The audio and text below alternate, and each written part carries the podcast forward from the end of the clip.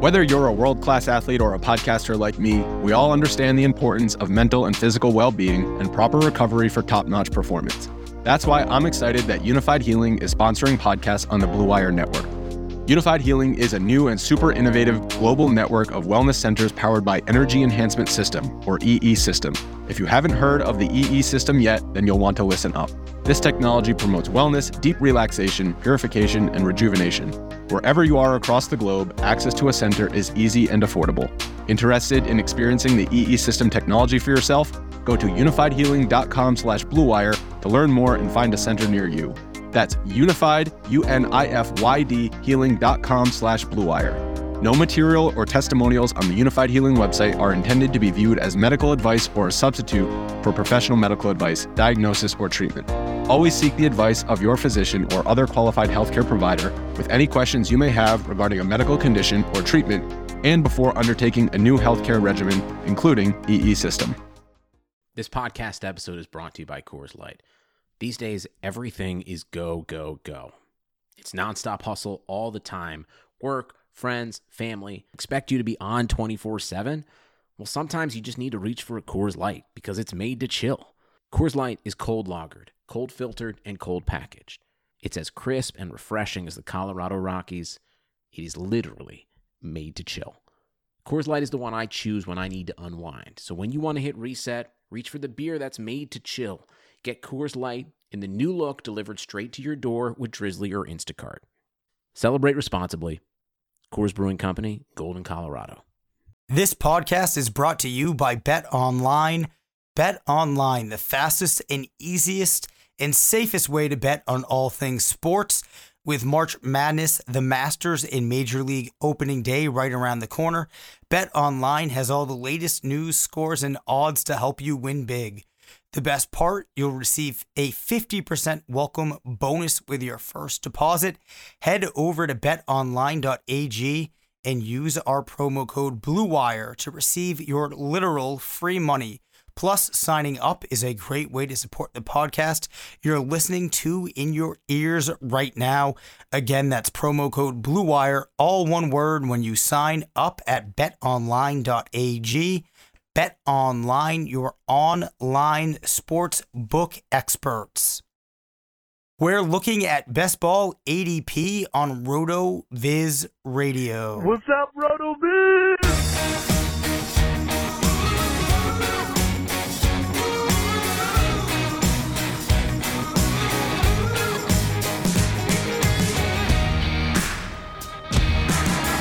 Welcome back to RotoViz Radio, brought to you by Bet Online. I'm Dave Caban, Senior Fantasy Analyst at RotoViz, joined by the Editor in Chief of Fantasy Labs, part of the Action Network, Mr. Matthew Freedman. And Matt, as you can likely tell, uh, my voice is at anything but full strength tonight.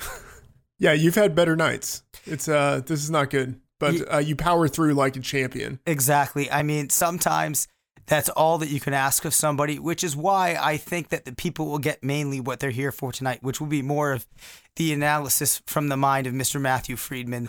Well, then they're they're really in trouble. yeah. So, anyways, in the in the interest of just powering through this, um, before we start looking at the best ball ADP picking up at round seven, I want to get your take now that you've had more time as our listeners have as well, to evaluate this rookie class.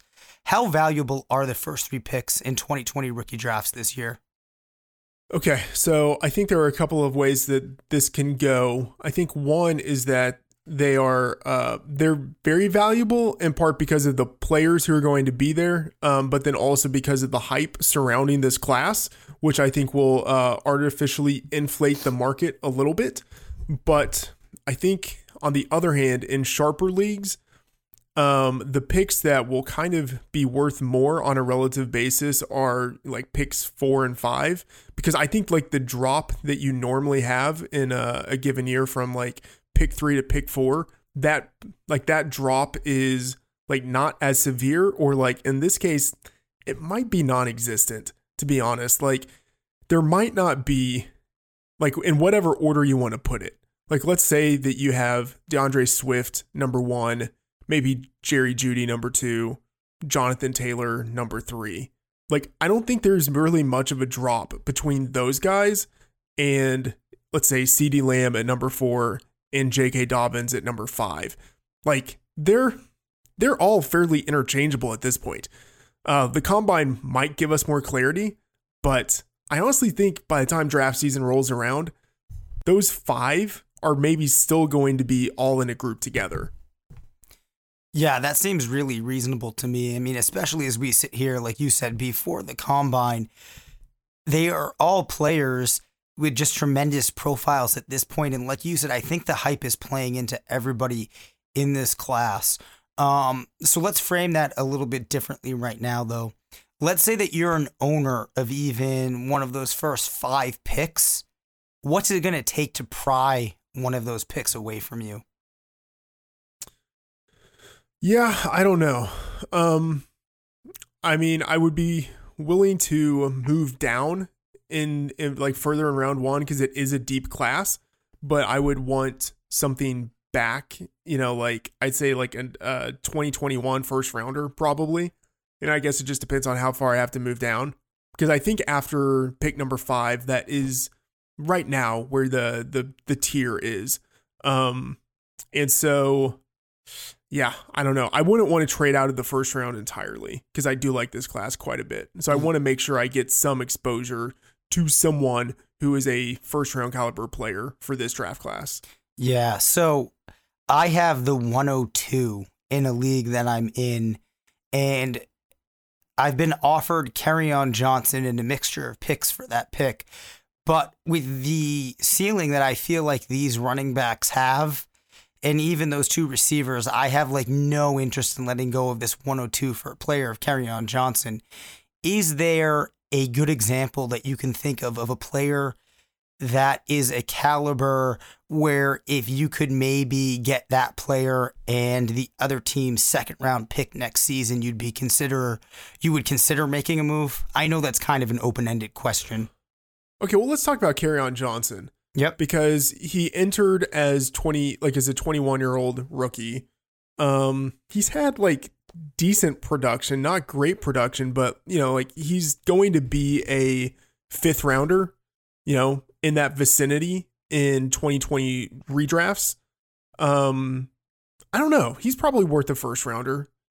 Like eh, I don't know. That's hard because like you have a sense of of who he is. And maybe like you just you don't like him that much. Like I kind of go back and forth on him, but he's like he was a 21 year old rookie who's been you know, like reasonably productive. Now he's 23. Like I still think he has a, a decent chance of being a lead back. I don't know. I, I think he's like he's basically I think like a version of some of these running backs who are going to go in the first round, except he's like two years older. So like maybe he's not worth it, but at the same time, I think that also kind of puts him like a little bit closer to like the relevancy cutoff or like the relevancy window. Like you're going to know with Kerryon Johnson pretty quickly uh, whether he's useful to you or not. Whereas like with some of these other guys you're going to draft in round one, like you might need to wait three years before you actually find out if they're useful or not. Yeah, I think it's certainly hard to make that distinction at this point before we know the landing spots for these players. Because I do think that with what we've seen from Kerryon Johnson, he has shown that he definitely can play in the NFL. I think he is a good running back. The potential is probably there for him to reach a ceiling a little bit higher than he's shown us at this point. But I also think on the opposite side of the coin, Swift or Taylor or even a couple of these other backs could really be transcendent. So I'm not ready before I know the landing spots for these players to make a move like that, which obviously is going to be one of those things that makes achieving a trade before we actually get combine results and draft results a little bit hard to actually happen. Yeah, I'm so I'm looking like right now Kerryon Johnson at Fantasy Pros uh PPR dynasty rankings. And so, you know, like the, the, I feel like it's at least an accurate representation of what um like is a decently smart ADP or uh ranking. Yep. He's number 39 right now in Dynasty. Like that's probably worth someone who's going in the first round. Yeah, I think that's probably fair. I I I, I wouldn't disagree with you there. Um, so perhaps then what it needs to be is a package that um works when you add in like all of the extra picks because a lot of what I've been offered at this point have been Johnson for my first rounder and then like a second round of uh, from me next year and a couple other pieces that don't make sense. But at the base of this trade you think a player like Kerryon at this point could be considered um in a deal for a first rounder which I think is probably fair of you to say. Yeah, like I think if you got Kerryon plus something, that's probably worth taking the trade. You know, if it's like a 2021 second rounder, I think it's probably worth it. Okay. All right. Well, you know what, Matt? I will internalize that advice. I am probably not going to take it. Uh, but perhaps there's some listeners out there who will uh, think twice now about uh, any deals they get involving Kerryon. So let's pick up where we left off. Last episode, uh, we made it through round six looking at FFPC best ball ADP for 2020. Quick reminder to everybody that FFPC leagues do have tight end premium scoring. so that impacts the ADP a little bit. So round seven is going Terry McLaurin, Tyler Boyd, Cam Akers, Michael Gallup, Noah Fant, Russell Wilson, Julian Edelman, Dak Prescott, Jarvis Landry, T.Y. Hilton, Dallas Goedert, and James White. Let's start off right off the top with Terry McLaurin, a player that had an extremely surprising, tremendous start to his NFL career, did kind of taper off, is playing in Washington, various quarterbacks sifting through that offense last year. I think a team where there's still a lot of things up in the air. How do you feel about him slating in at wide receiver 27? Uh, I love Terry McLaurin uh, as a number 27 wide receiver. He Yep. was like the number, I mean, he, he was around that last year, like number 24 ish. Uh, if I'm just looking at, I mean, it wasn't PPR, but like, I, I don't know. Like, I think he was in that general vicinity last year. Yeah, he finished 30 in PPR per game. Um, really slowing down in the um in the second half. Yeah.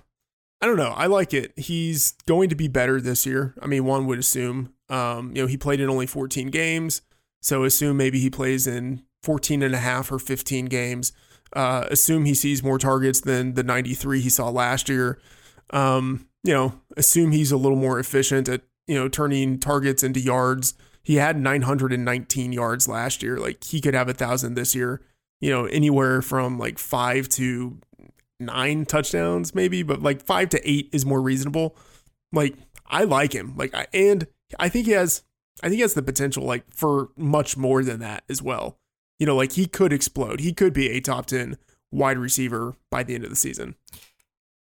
Yeah, I mean that's that's definitely possible. I wouldn't be expecting it, but the broader thing to pay attention to here is if you go to the RotoViz screener and you look for rookie receivers, the stat line that McLaurin produced, and it I don't think it matters the chunks in which he produced it, put him with very solid company. I mean, these are numbers for receivers, especially on a team like Washington, that you just don't normally see in their first season. So to me, the expectation I think is fair that he's likely going to build on what he did in his rookie season. Uh, that's a spot where I'm perfectly comfortable taking that risk because I think if he fails to meet his ADP, it's probably not going to be that far off, and the potential certainly is pretty significant. So, though some people might be surprised to see him popping up in the seventh round. I personally am not. Now, if you contrast him with Tyler Boyd, who's going at wide receiver 28, who do you think is the safer pick there, though? Is it Boyd? Because, you know, on one hand, he's a player we've seen do it, but now we have a radically different situation, likely in Cincinnati, bringing in the rookie quarterback, second year with that new coaching staff. Maybe AJ Green is gone. There are some questions. Yeah, I don't know. Like I'm not the right person to talk about Tyler Boyd. Like in theory, I in theory he's probably the safer play. Um but like I just I can't get behind it. Like I don't think he's that good of a player. And I know I'm saying this about a guy. It's it's very like Keenan Allen esque. I'm saying this about a guy who just had a thousand receiving yards in back to back years and his average six touchdowns. You know over that time. So like in theory that's good, but like I don't know. He had 148 targets last year. Like like it's not it's not a great thing to turn that into you know a thousand yards that's like in five touchdowns.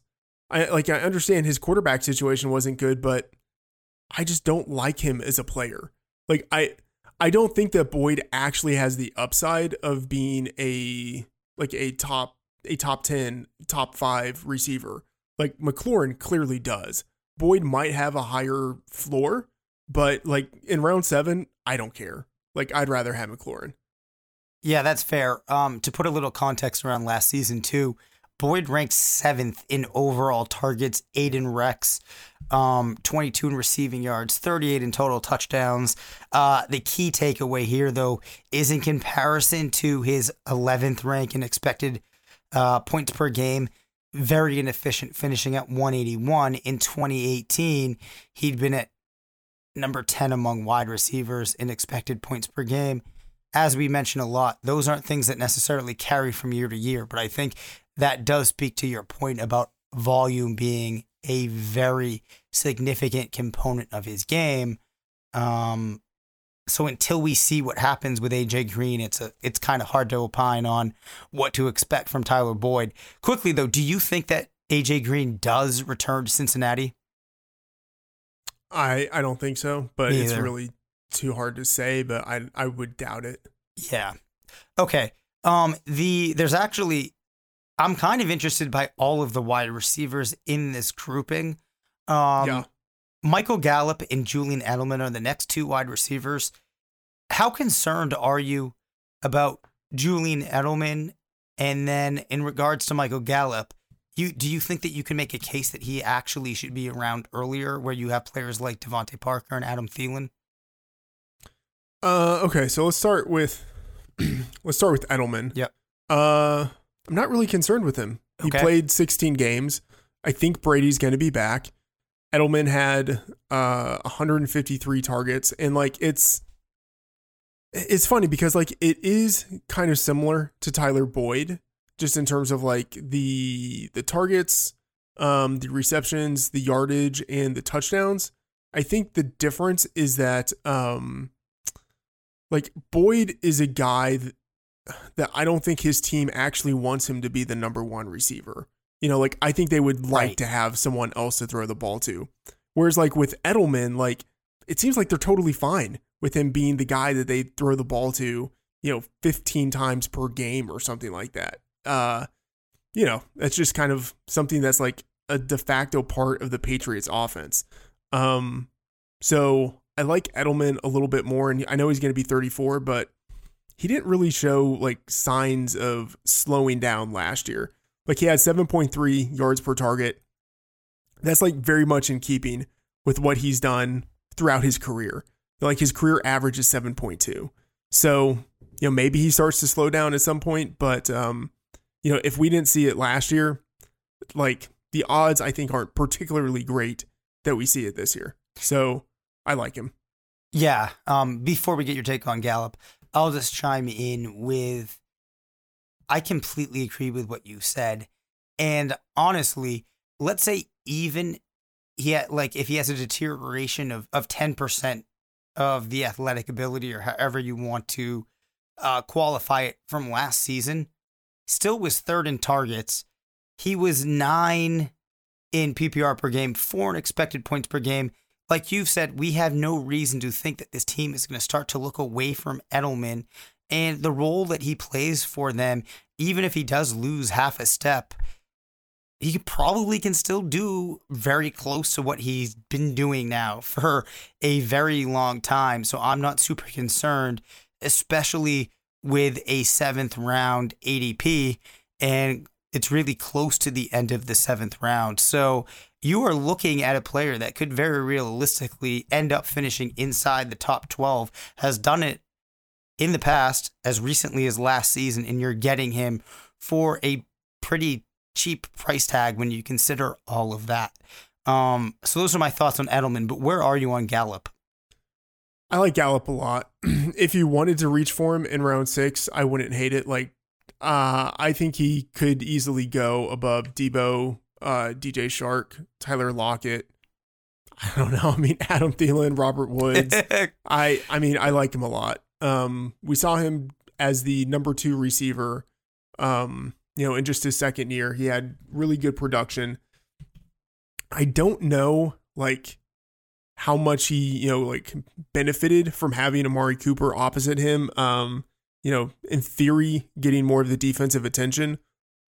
But um, even if he did benefit from that, he'll get more targets next year, you know? So he had 113 in 14 games uh, in 2019. You know, let's say he plays 14 and a half or 15 games. I think he gets more targets per game, even if he's slightly less efficient. He had 9.8 yards per target last year. I still think he ends up having more yards overall and probably more touchdowns. Fair enough. Now, it seems that uh, the Cowboys and Dak Prescott have yet to work things out. Are you operating under the assumption that the team does make it work and Dak returns? I have to figure that they don't. They don't make that mistake and let him go. Yeah, hundred percent. I, I think he's staying. I Okay. mean, one way or another, he's getting franchised, whatever it is, he's staying. And um, while we're on the Cowboys, any other big changes that you foresee the team making? Not really. I mean, it is very possible that uh Amari Cooper's gone, Yeah. you know, but um I don't know. I, I think there's a decent chance he returns too. Okay. I don't I honestly don't know if that really even matters that much for Gallup. Okay, yeah, I think that's that's kind of the interesting piece. So you think that um, he's good enough of a player that he's kind of a standalone asset at this point? Yeah, I think so. Um yeah, absolutely. Okay, I like it. All right, let's talk about the first tight end going in round seven. That's Noah Fant at tight end 11. Pretty encouraging rookie season for Fant, I think, all things considered. How do you feel about Fant in this range? Now, of course, we're going to focus not so much on that it's round seven, but that he's going as a starting tight end based on his ADP. Yeah. I don't know. Like Fant has upside. Like there's there's no question about that. But I don't know if he has significantly more upside than like Jonnu Smith at tight end 15. Yeah. Uh, like assuming like Delanie Walker is pretty much done. Um, you know, I think Jonnu has has capability there. And then OJ Howard after, you know, like, okay, so sorry.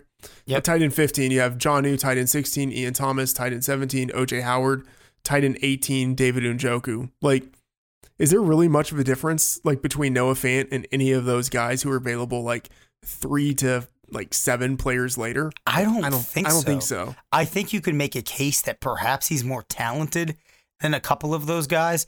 But if you consider the situation that they're in, I really don't see many factors separating him from those players.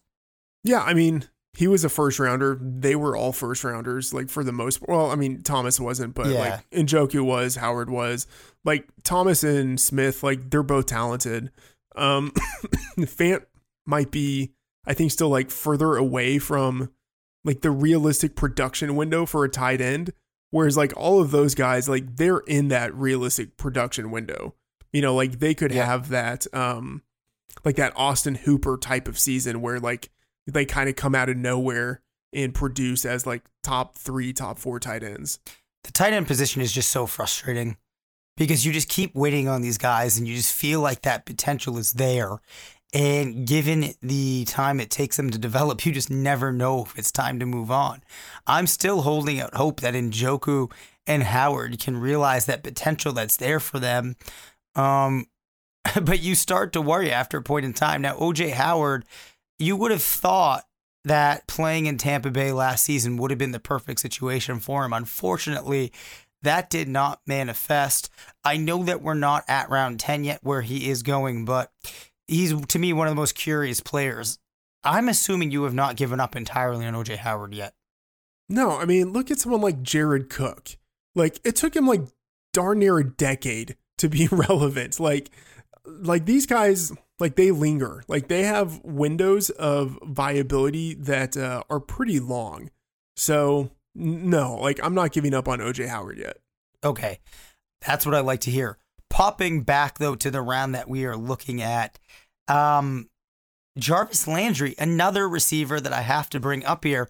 It's interesting to see people feeling good enough about Odell Beckham to draft him third when Jarvis Landry, who actually had a better season, has managed to season in and season out just eke by, just compile points, is going at wide receiver 31. Is that too low for Landry? Is he a steal in round seven? Yeah, I mean, you you know with Landry that he's like not likely to be a top five uh, a top five guy like a top 12 guy but Yep. he has a pretty reasonable chance of being a wide receiver too like I would much rather have Landry than Boyd because like I feel like Boyd I don't know there's just something that feels kind of like fluky about his production and then his volume last year whereas like Landry like he gets his production within like the normal course of how his offense just flows. You know, like year in, year out, he's a really solid bet for, you know, anywhere from like a thousand yards to like 1,150 and anywhere from like four to eight touchdowns. Like you just, you know, that is what he's going to give you like with Boyd, I don't think it's as certain. So I would rather I would rather have Landry over Boyd or you know like if you could like trade down a little bit or whatever. But uh yeah, I think Landry is a value in this range if you're looking for consistency. Like I still prefer upside, but uh I mean I think Landry has a pretty good chance of outperforming his ADP. Yeah, I think that he's a player. If you see him going here in redraft leagues, especially, it's a very attractive pick because the likelihood that he at least finishes at wide receiver 31 or outplays it by maybe 10, 9 positional ranks at the end of the season are pretty high. Final players that I want to talk about before we close out this portion of our episodes this week are James White, who is going at the end of round seven as RB34, followed by Sony Michel a couple picks later at RB37 in round eight. You surprised to still see still see James White hanging out in round seven?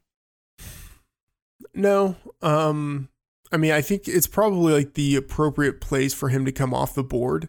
Um, you know, because he does have he does have potential of getting more targets. Uh, you know, like if one of the backs uh, ahead of him fails, uh, you know, he could also get more carries. But like he's you know locked in for I'd say like a target floor of you know like 80, and it could climb up to like 100, 120, maybe in extreme circumstances. Um, you know, in theory, he's in a good offense if Tom Brady returns, and you know, like if they get a little more offensive help. He had 900 yards last year. Like that's not horrible, you know, like especially with all of the receptions that he gets. You know, like he's not a huge touchdown scorer, but you know, anywhere from like four to eight seems reasonable. And with all the receptions he gets, like, yeah, he's reasonable. The other interesting thing too about White is he actually finished as an RB2 67% of the time. So we only saw hmm, one game yeah. from him above 20 points last season. So it would be easy to assume if you were not paying attention to the Patriots that James White did not do much. But the moral of the story is if you had him on your team and you put him in your lineup, he never really like lost a week for you. He might not have won it, but he was certainly usable every single week. The same cannot be said for Sony Michel. So where are you on him? Um, I'm pretty down on him. Yeah. I mean, that's not a surprise. That's kind of like my brand, but you know, he's not used in the receiving game, which uh, is a huge knock against him. You know, so yeah, he had um he had a thousand, barely a thousand rushing yards last year. Like he basically looked like BenJarvus Green-Ellis, like back in the day. Like that's what he was, like three point seven yards per carry. Like great. He had barely a thousand yards and he had seven touchdowns. Like that is almost exactly a BenJarvus Green-Ellis season. Yeah, honestly, if Brandon Bolden had been inserted into the game every time that James White was used, I don't think we see a very different outcome. Yeah, I think that's uh that's right. I mean, which Brandon is just Bolden. such an indictment on everything Sony Michel here. I mean, I do think he's probably a better player than Brandon Bolden, especially at this point in Bolden's career. But the point kind of is is this. There's nothing that's differentiating Sony Michel from any of these other Patriots backs that we've seen absent of LeGarrette Blount the past maybe 10, 12 years because Blount actually managed to be such a superb touchdown scorer that he actually elevated his status from what we normally see from the Patriots um, back that handles more of the rushing attempts. So I just don't think that there's a reason to expect that you're going to get more from Michel than that handful of those those super awesome games and you're going to have more than or maybe at best a quarter of the time where he's an RB one or RB two, and the rest of the time, if you try to trot him out, he's very simply going to be a player that is really replaceable. You know, so I I have a lot of concerns about Sony, and if the team is forced to pass, which we don't know exactly how this Patriots team is going to operate. You could even see his numbers from last year come down. So, like you, I'm pretty worried about Sony. Yeah, I mean, I, I think that's fair. And uh, honestly, it was insulting to say that it was a BenJarvus Green-Ellis season. It uh, wasn't as good as BenJarvus Green-Ellis.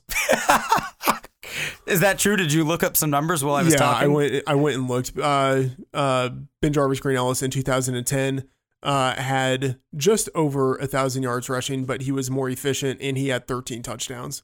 Wow. Yeah, that's quite a disparity there. So, uh, the one thing I'm hoping too is that uh, some of these books out there have another season where they're expecting Sony Michel to get over a thousand yards, or that's where the over under is set. Because I will aggressively be taking the under again.